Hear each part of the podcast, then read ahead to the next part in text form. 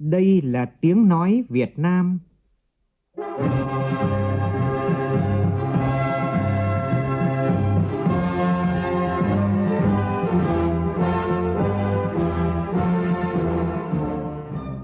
là tiếng nói Việt Nam, phát thanh từ Hà Nội, thủ đô nước Cộng hòa xã hội chủ nghĩa Việt Nam.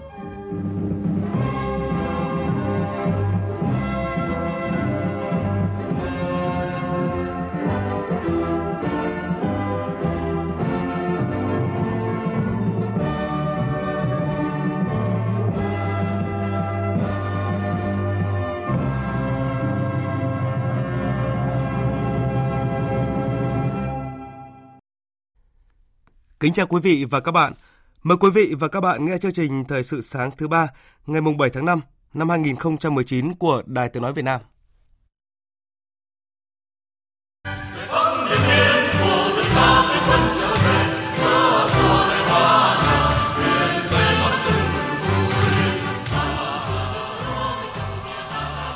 Thưa quý vị và các bạn, giai điệu hào hùng của bản hùng ca giải phóng Điện Biên – một sáng tác của nhạc sĩ Đỗ Nhuận như đưa chúng ta trở lại ngày này của 65 năm trước. Khoảnh khắc hàng triệu con tim vỡ hòa sung sướng khi chiến dịch Điện Biên Phủ toàn thắng. 9 năm trường kỳ kháng chiến, 56 ngày đêm quét núi ngủ hầm, mưa dầm cơm vắt đã làm nên chiến thắng Điện Biên, lừng lẫy Nam Châu, chấn động địa cầu. Chiến thắng đó thể hiện ý chí khát vọng của dân tộc Việt Nam, như lời của Chủ tịch Hồ Chí Minh, không có gì quý hơn độc lập tự do. 65 năm đã đi qua, nhưng tính lịch sử, tầm ảnh hưởng của chiến thắng Điện Biên Phủ vẫn còn vang vọng mãi đến hôm nay và mai sau. Chương trình thời sự sáng nay chúng tôi dành một phần thời lượng để cùng các cựu chiến binh năm xưa lật dở lại trang sử vẻ vang của dân tộc.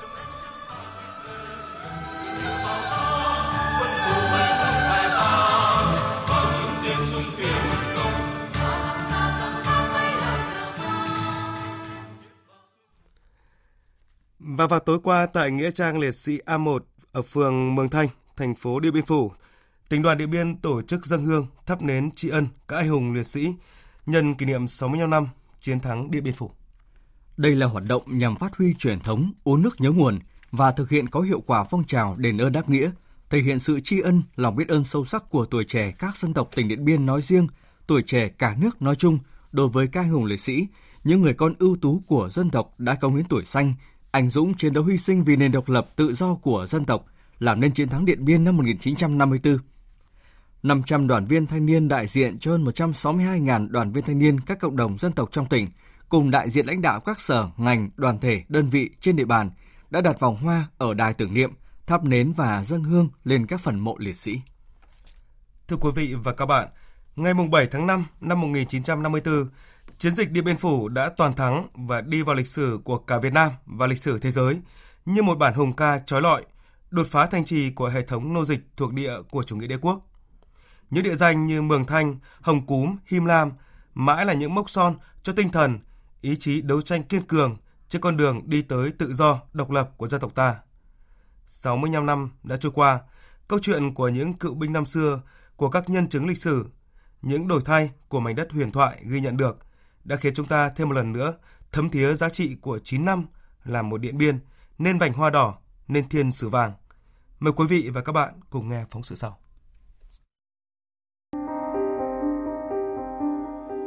Trở lại Điện Biên những ngày này, thung lũng lòng trào Mường Thanh ngày nào nay đã lột xác trở thành đô thị khang trang hiện đại. Từ trên đỉnh đồi D1 nhìn xuống, những vết tích của quả bộc phá nặng gần một tấn vẫn hằn sâu trên đồi A1 Xa hơn chút nữa là hầm trú ẩn tướng De Castries. Vẫn nhớ như ngày hôm qua lời chỉ huy dặn, quyết tâm đánh thắng trận đầu, không để trận đánh kéo dài sang ngày hôm sau. Ông Nguyễn Hữu Chấp cùng với đồng đội viết quyết tâm thư, sẵn sàng sung phong hoàn thành nhiệm vụ trong ngày 13 tháng 3 năm 1954. Riêng cái cứ được Hy Lam ấy, thì khi mà chưa đánh địch cho vẫn cứ đe dọa và nó tuyên truyền như này này cánh cửa thép bất khả xâm phạm. Điện biên phủ là cối xay thịt các bạn việt minh không đừng nghe tướng giáp đánh vào đây. Nếu đánh vào đây thì không còn có cơ hội về với bố mẹ, với gia đình, với vợ con nữa.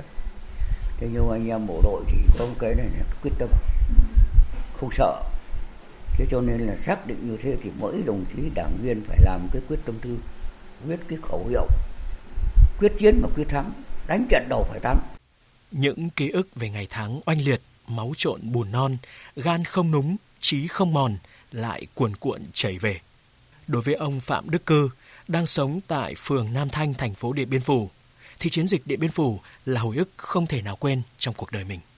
Suốt 9 năm trời kháng chiến chống Pháp, chưa có một chiến dịch nào mà dài ngày như ở Điện Biên, mà 56 ngày đêm mà những con người lăn lộn mà hứng mưa bom bão đạn mà vẫn còn tồn tại được nhưng mà nói thẳng ra là gì anh em chúng tôi cũng hy sinh rất nhiều với đổi lại cho cái mảnh đất Điện Biên ngày nay là một trong năm chiến sĩ trực tiếp xông vào tận xào huyệt của địch một mình đối mặt và bắt sống tướng Đờ Cát.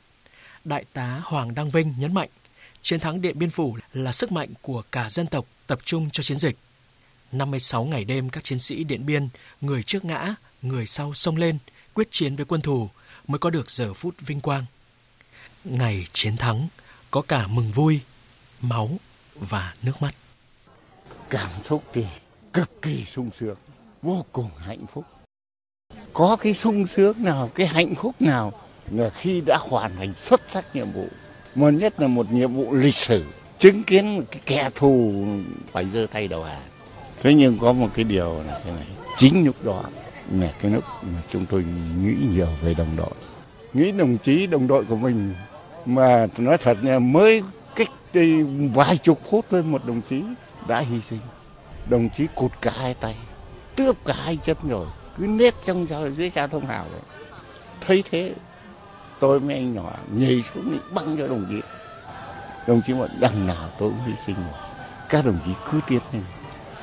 Hôm mấy nước mắt chúng tôi cứ trào ra gạt nước mắt xung phong tấn công vào mình. Cho nên vinh quang đấy, hạnh phúc đấy, nhưng thương đau nhiều lắm.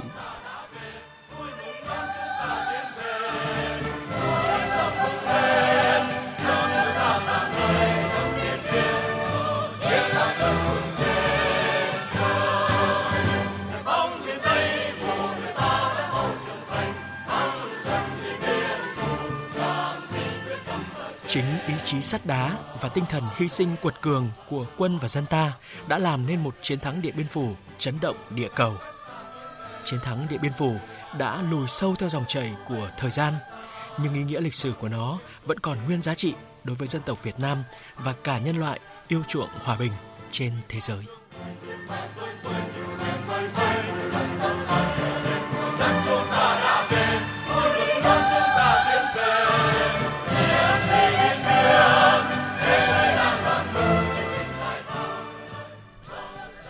Thưa quý vị, 65 năm kể từ sau chiến thắng Điện Biên Phủ, dư âm từ trận đánh vẫn còn vang vọng mãi.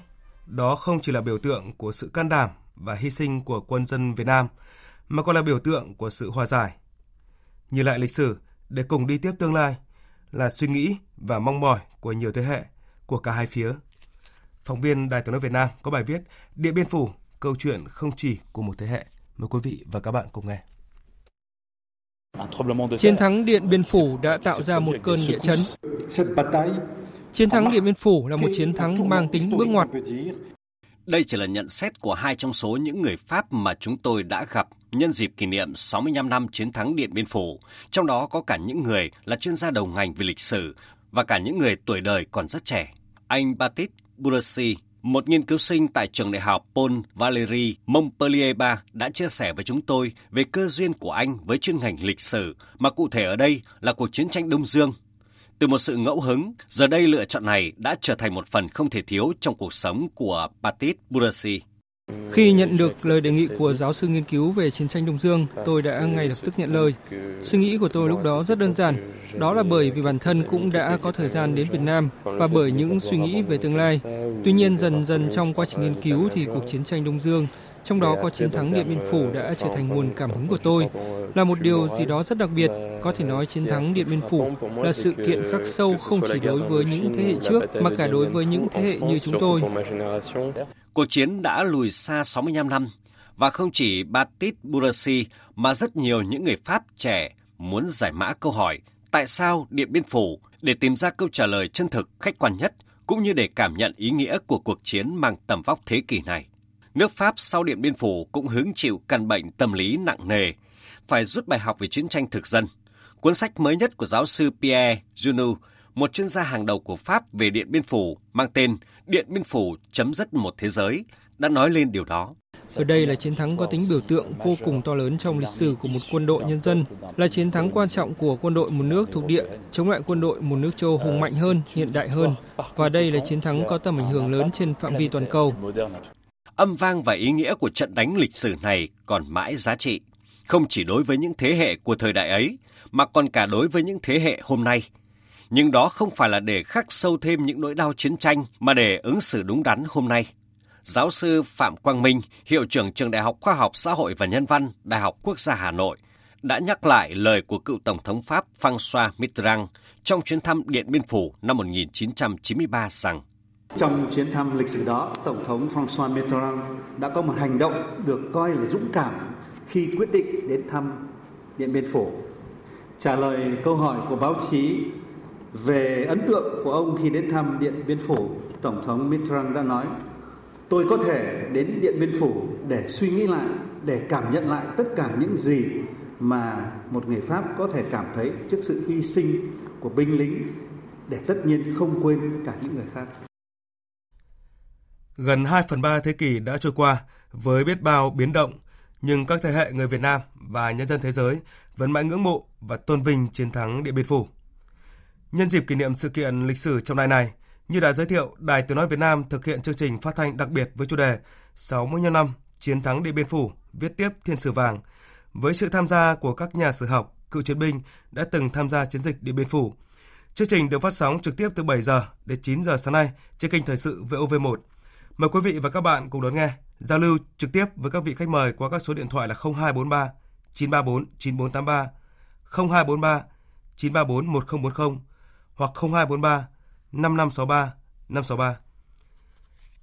Chương trình Thời sự sáng tiếp nối với những tin đáng chú ý khác.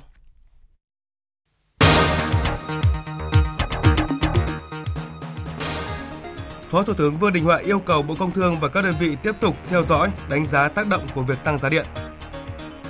Ủy ban nhân dân tỉnh Hậu Giang tạm dừng một nhà máy đường nghi là thủ phạm làm sông Cái Lớn chuyển màu đen kịt ảnh hưởng tới hàng nghìn hộ dân dọc hai bên sông. Tổng thống Mỹ Donald Trump tiếp tục chỉ trích cách ứng xử của Trung Quốc trong các hoạt động thương mại, cho rằng Mỹ biệt hại Mỹ bị thiệt hại hàng nghìn tỷ đô la Mỹ vì Trung Quốc. Một hãng hàng không của Nga tuyên bố hủy kế hoạch mua máy bay Sukhoi Supernet 100 sau vụ chiếc máy bay mẫu này của hãng hàng không Aeroflot tai nạn làm 41 người thiệt mạng.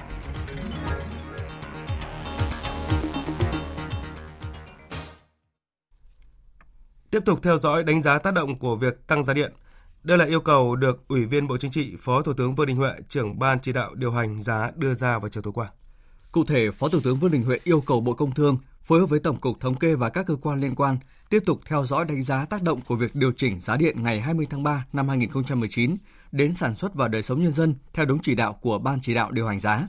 Chủ động cung cấp thông tin chính thống kịp thời cho các cơ quan thông tấn báo chí để có thông tin chính thức, ổn định tâm lý người dân, doanh nghiệp không để các đối tượng xấu lợi dụng gây mất trật tự an ninh xã hội.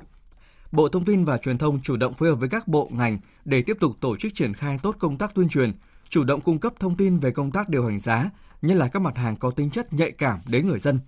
Thực hiện công khai minh bạch thông tin về giá để kiểm soát lạm phát kỳ vọng, ngăn ngừa hạn chế những thông tin thất thiệt gây tâm lý hoang mang cho người tiêu dùng, gây bất ổn thị trường.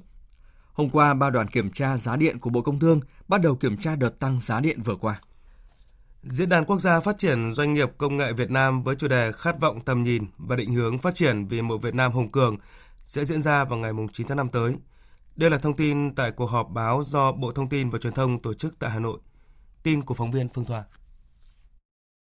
Diễn đàn Phát triển Doanh nghiệp Công nghệ Việt Nam là diễn đàn quốc gia quan trọng do Thủ tướng Nguyễn Xuân Phúc yêu cầu.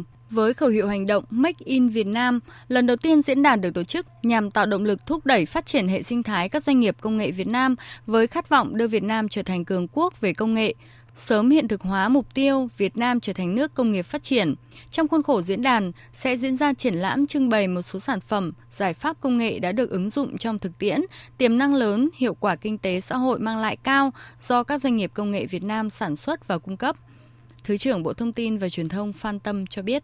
Với cái à, chủ đề phát triển doanh nghiệp công nghệ Việt Nam, Bộ Thông tin Truyền thông muốn nói tới các cái doanh nghiệp nghiên cứu sản xuất công nghệ và cung cấp công nghệ như một dịch vụ và cái doanh nghiệp công nghệ Việt Nam phải tiến tới là làm chủ toàn bộ quá trình sáng tạo, thiết kế, tích hợp sản phẩm, dịch vụ, ứng dụng công nghệ và phát triển công nghệ để không chỉ giải quyết các bài toán của Việt Nam mà còn tiến ra tham gia việc giải quyết các bài toán toàn cầu và đóng góp cho cái kho tàng trí tuệ công nghệ của toàn cầu. Và cái chiến lược phát triển trong thời gian tới là nhằm tới cái mục tiêu là hình thành một cái cộng đồng, một cái hệ sinh thái doanh nghiệp công nghệ Việt Nam ít nhất là 100.000 doanh nghiệp. Năm ngoái, ngành công nghiệp công nghệ thông tin ước đạt doanh thu hơn 98 tỷ đô la Mỹ, tăng trưởng 8%, ước tính đóng góp gần 50.000 tỷ đồng cho ngân sách nhà nước và tạo việc làm cho hơn 1 triệu lao động. Tạm dừng hoạt động nhà máy đường cồn Long Mỹ Phát tại Hậu Giang, ông Lê Tiến Châu, Chủ tịch Ủy ban Nhân dân tỉnh cho biết như vậy trong chuyến đi khảo sát các tuyến sông tại trung tâm thị xã Long Mỹ bị ô nhiễm nặng khiến đời sống sinh hoạt của hàng nghìn hộ dân nơi đây bị ảnh hưởng nghiêm trọng trong những ngày vừa qua. Phóng viên Tấn Phong thường trú tại đồng bằng Sông Cửu Long đưa tin. Ông Lê Tiến Châu chỉ đạo các ngành chức năng phối hợp với chính quyền địa phương thống kê chính xác những thiệt hại do dòng nước ô nhiễm gây ra đối với các hộ nuôi thủy sản, đồng thời tập trung điều tra tìm ra nguyên nhân gây ô nhiễm trên nhiều nhánh sông ở Long Mỹ với tinh thần khẩn trương nhưng hết sức chặt chẽ thận trọng. Chậm nhất là trong tuần này phải có kết luận về nguyên nhân gây ô nhiễm, khi đó cần có biện pháp xử lý đến nơi đến chốn. Hậu Giang là địa phương còn gặp khó khăn trong thu hút đầu tư. Quan điểm của tỉnh là luôn đồng hành với doanh nghiệp, hỗ trợ doanh nghiệp phát triển, Tuy nhiên doanh nghiệp đến Hậu Giang đầu tư phải tuân thủ nghiêm pháp luật, trong đó có vấn đề bảo đảm an toàn môi trường.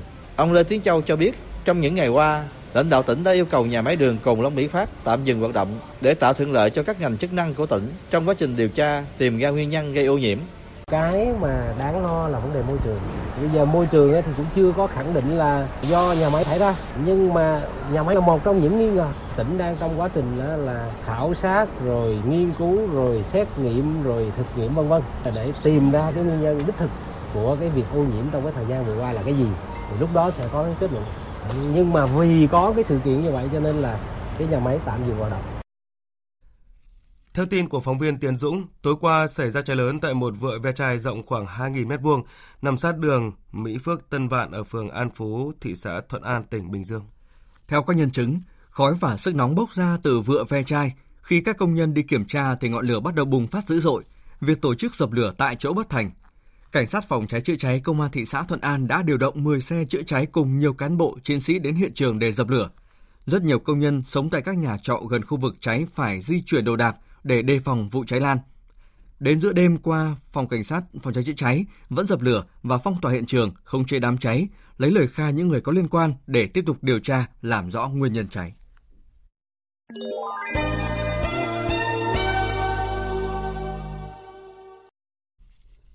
Chuyển sang phần tin quốc tế, Tổng thống Mỹ vừa tiếp tục chỉ trích cách hành xử của Trung Quốc trong các hoạt động thương mại, cho rằng Mỹ đã thiệt hại hàng tỷ đô la Mỹ vì Trung Quốc – đồng thời tuyên bố sẽ bảo vệ thương mại nước này trong bối cảnh căng thẳng giữa nền kinh tế lớn nhất thế giới bất ngờ leo thang sau tuyên bố của ông chủ Nhà Trắng đe dọa tăng thuế đối với hàng hóa Trung Quốc nhập khẩu.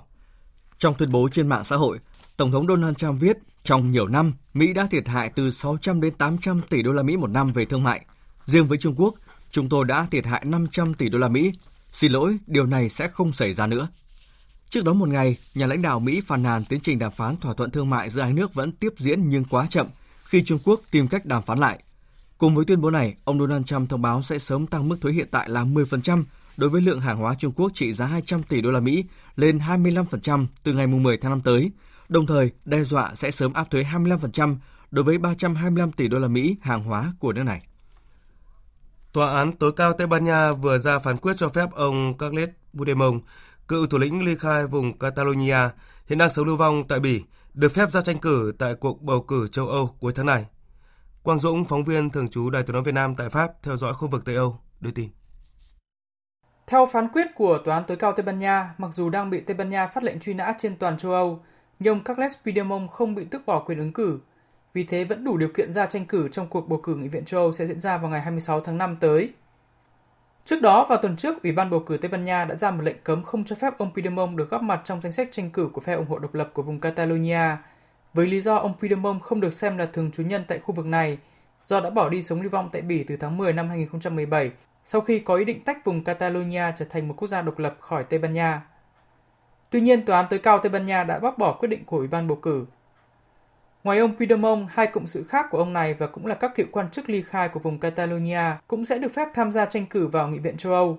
Hai người này hiện cũng đang sống lưu vong tại Bỉ cùng ông Puigdemont.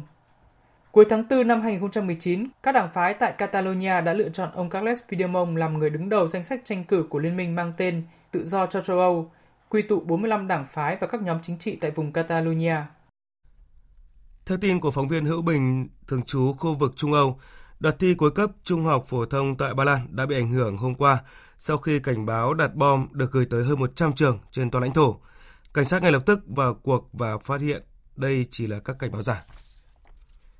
Hãng hàng không Yaman của Nga vừa quyết định hủy kế hoạch mua 10 chiếc máy bay Sukhoi Superjet 100 sau vụ một chiếc máy bay mẫu của hãng hàng không Aeroflot gặp sự cố phải hạ cánh khẩn cấp trước khi bốc cháy và khiến 41 người thiệt mạng một ngày trước đó. Hãng tin TASS của Nga dẫn lời giám đốc điều hành hãng hàng không Yaman cho biết hãng dừng các kế hoạch mua thêm 10 máy bay Sukhoi Superjet 100 vì chi phí dịch vụ cho loại máy bay này quá cao. Yaman hiện đang khai thác 15 máy bay Superjet và là hãng hàng không có số lượng máy bay Sukhoi nhiều thứ hai tại Nga, chỉ đứng sau Aeroflot. Quyết định được đưa ra vài giờ sau khi Bộ trưởng Giao thông Nga tuyên bố không có lý do để ngừng khai thác mẫu máy bay này sau vụ tai nạn. Libya vẫn chưa dứt tiếng súng trong tháng lễ Ramadan. Hôm qua, lực lượng quân đội quốc gia Libya do tướng Khalifa Haftar chỉ huy tiếp tục pháo kích dữ dội nhằm vào tuyến phòng thủ của lực lượng chính phủ đoàn kết dân tộc Libya tại Tripoli. Tuy vậy đến nay, lực lượng quân đội quốc gia vẫn không thể vượt qua các tuyến phòng thủ phía nam của thủ đô. Thế Nguyễn, phóng viên Đài Tiếng nói Việt Nam thường trú tại Ai Cập đưa tin. Tại khu vực giao tranh xuất hiện những chiếc xe cứu thương trực sẵn để chuyển các nạn nhân bị tấn công đến các cơ sở y tế. Tình hình chiến sự gia tăng những ngày qua đã đẩy hàng chục nghìn người dân vào cảnh ly tán. Các cửa hàng bị đóng cửa khiến người dân phải di chuyển hàng chục cây số mới đến điểm mua hàng để chuẩn bị cho những bữa ăn đêm trong tháng Ramadan. Thủ tướng Faye Sarai của chính phủ đoàn kết dân tộc Libya gọi cuộc tấn công của tướng Haftar vào thủ đô Libya là cú đâm sau lưng, đồng thời kêu gọi cộng đồng quốc tế lên án các cuộc tấn công này và coi đây là hành động xâm lược. Trong khi đó, phát biểu trong một tuyên bố khi tháng lễ Ramadan bắt đầu vào ngày hôm qua, tướng Khalifa Haftar đã kêu gọi lực lượng quân đội nỗ lực tấn công nhằm chiếm thủ đô Tripoli và dạy cho đối thủ của họ một bài học. Liên Hợp Quốc bày tỏ lo ngại về việc gia tăng xung đột ở phía nam Tripoli như hiện nay. Nữ công tước xứ Sussex Meghan, vợ của Hoàng tử Anh Harry hôm nay đã hạ sinh một bé trai khỏe mạnh. Theo truyền thông Hoàng gia Anh từ năm 1837, tin vui đã được thể hiện trong một khung vàng lộng lẫy đặt ở sân trước của cung điện Buckingham. Trong thông báo đầu tiên với báo chí, Hoàng tử Harry đã không thể che giấu được cảm xúc của mình, gọi đây là một trải nghiệm tuyệt vời nhất. Theo cung điện Buckingham, Hoàng tử Harry luôn túc trực bên cạnh vợ mình trong thời gian nữ công tước chuẩn bị vượt cạn.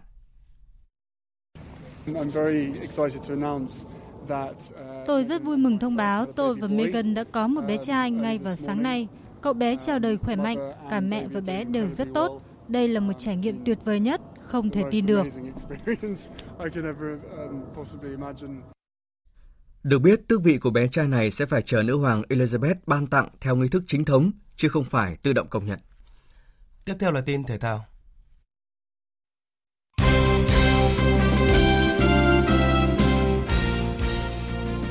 Chiều tối qua diễn ra hai cặp đấu muộn thuộc vòng 8 V-League 2019.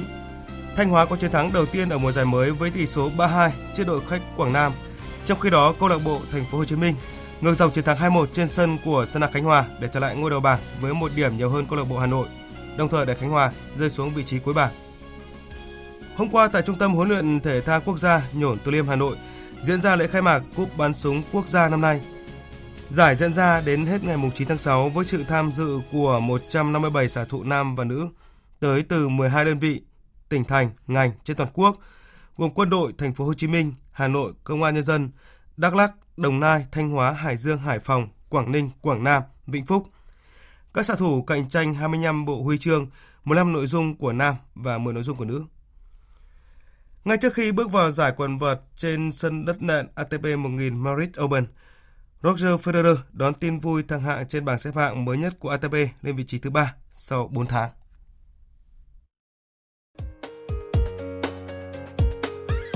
Dự báo thời tiết Phía Tây Bắc Bộ, nhiều mây có mưa rào và rông rải rác, riêng khu Tây Bắc ngày có mây trời nắng, có nơi có nắng nóng, gió nhẹ. Trong cơn rông có khả năng xảy ra lốc xét mưa đá và gió giật mạnh. Nhiệt độ từ 22 đến 30 độ.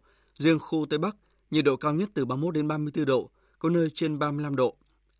Phía Đông Bắc Bộ và khu vực Hà Nội, nhiều mây, có mưa, mưa vừa, có nơi mưa to đến rất to và rải rác có rông. Gió đông cấp 2, cấp 3. Trong cơn rông có khả năng xảy ra lốc xét, mưa đá và gió giật mạnh. Nhiệt độ từ 22 đến 29 độ.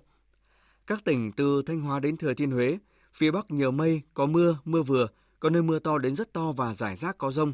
Phía Nam có mây, ngày nắng, có nơi có nắng nóng, chiều tối có mưa rào và rông rải rác, đêm có mưa rào và rông vài nơi, gió nhẹ. Trong cơn rông có khả năng xảy ra lốc xét, mưa đá và gió giật mạnh. Nhiệt độ từ 24 đến 32 độ. Phía Nam, nhiệt độ cao nhất từ 33 đến 36 độ, có nơi trên 37 độ. Các tỉnh ven biển từ Đà Nẵng đến Bình Thuận, có mây, ngày nắng nóng, chiều tối và đêm có mưa rào và rông vài nơi, gió nhẹ. Trong cơn rông có khả năng xảy ra lốc xét và gió giật mạnh. Nhiệt độ từ 25 đến 37 độ, có nơi trên 38 độ. Tây Nguyên có mây, ngày nắng, chiều tối có mưa rào và rải rác có rông, đêm có mưa rào và rông vài nơi, gió Tây Nam cấp 2, cấp 3. Trong cơn rông có khả năng xảy ra lốc xét, mưa đá và gió giật mạnh. Nhiệt độ từ 21 đến 34 độ, có nơi trên 34 độ. Nam Bộ có mây, ngày nắng nóng, chiều tối có mưa rào và rông rải rác, đêm có mưa rào và rông vài nơi, gió Tây Nam cấp 2, cấp 3. Trong cơn rông có khả năng xảy ra lốc xét, mưa đá và gió giật mạnh. Nhiệt độ từ 25 đến 36 độ. Dự báo thời tiết biển, Vịnh Bắc Bộ có mưa rào và rải rác có rông, tầm nhìn xa từ 4 đến 10 km. Phía Bắc, gió Đông Bắc đến Đông. Phía Nam, gió Nam đến Đông Nam cấp 4, cấp 5. Trong cơn rông có khả năng xảy ra lốc xoáy và gió giật mạnh. Vùng biển từ Quảng Trị đến Quảng Ngãi, vùng biển từ Bình Định đến Ninh Thuận có mưa rào và rông vài nơi, tầm nhìn xa trên 10 km, gió Nam cấp 3, cấp 4. Vùng biển từ Bình Thuận đến Cà Mau, vùng biển từ Cà Mau đến Kiên Giang bao gồm cả Phú Quốc, có mưa rào rải rác và có nơi có rông, tầm nhìn xa trên 10 km, giảm xuống còn 4 đến 10 km trong mưa. Gió Tây Nam cấp 3, cấp 4. Trong cơn rông có khả năng xảy ra lốc xoáy và gió giật mạnh. Khu vực Bắc và giữa Biển Đông, khu vực quần đảo Hoàng Sa thuộc thành phố Đà Nẵng, có mưa rào và rông rải rác, tầm nhìn xa trên 10 km, giảm xuống còn 4 đến 10 km trong mưa. Gió Tây Nam đến Nam cấp 3, cấp 4. Trong cơn rông có khả năng xảy ra lốc xoáy và gió giật mạnh. Khu vực Nam Biển Đông, khu vực quần đảo Trường Sa thuộc tỉnh Khánh Hòa, có mưa rào và rông vài nơi, tầm nhìn xa trên 10 km, gió Tây Nam cấp 4, cấp 5. Vịnh Thái Lan có mưa rào và rông rải rác, tầm nhìn xa trên 10 km, giảm xuống còn 4 đến 10 km trong mưa, gió Tây đến Tây Nam cấp 3, cấp 4. Trong cơn rông có khả năng xảy ra lốc xoáy và gió giật mạnh. Thông tin dự báo thời tiết vừa rồi cũng đã kết thúc chương trình Thời sự sáng của Đài Tiếng nói Việt Nam. Chương trình do các biên tập viên Thanh Trường Xuân Ninh biên soạn và thực hiện với sự tham gia của phát thanh viên Thành Tuấn, kỹ thuật viên Trần Tâm, chịu trách nhiệm nội dung Nguyễn Thủy Vân.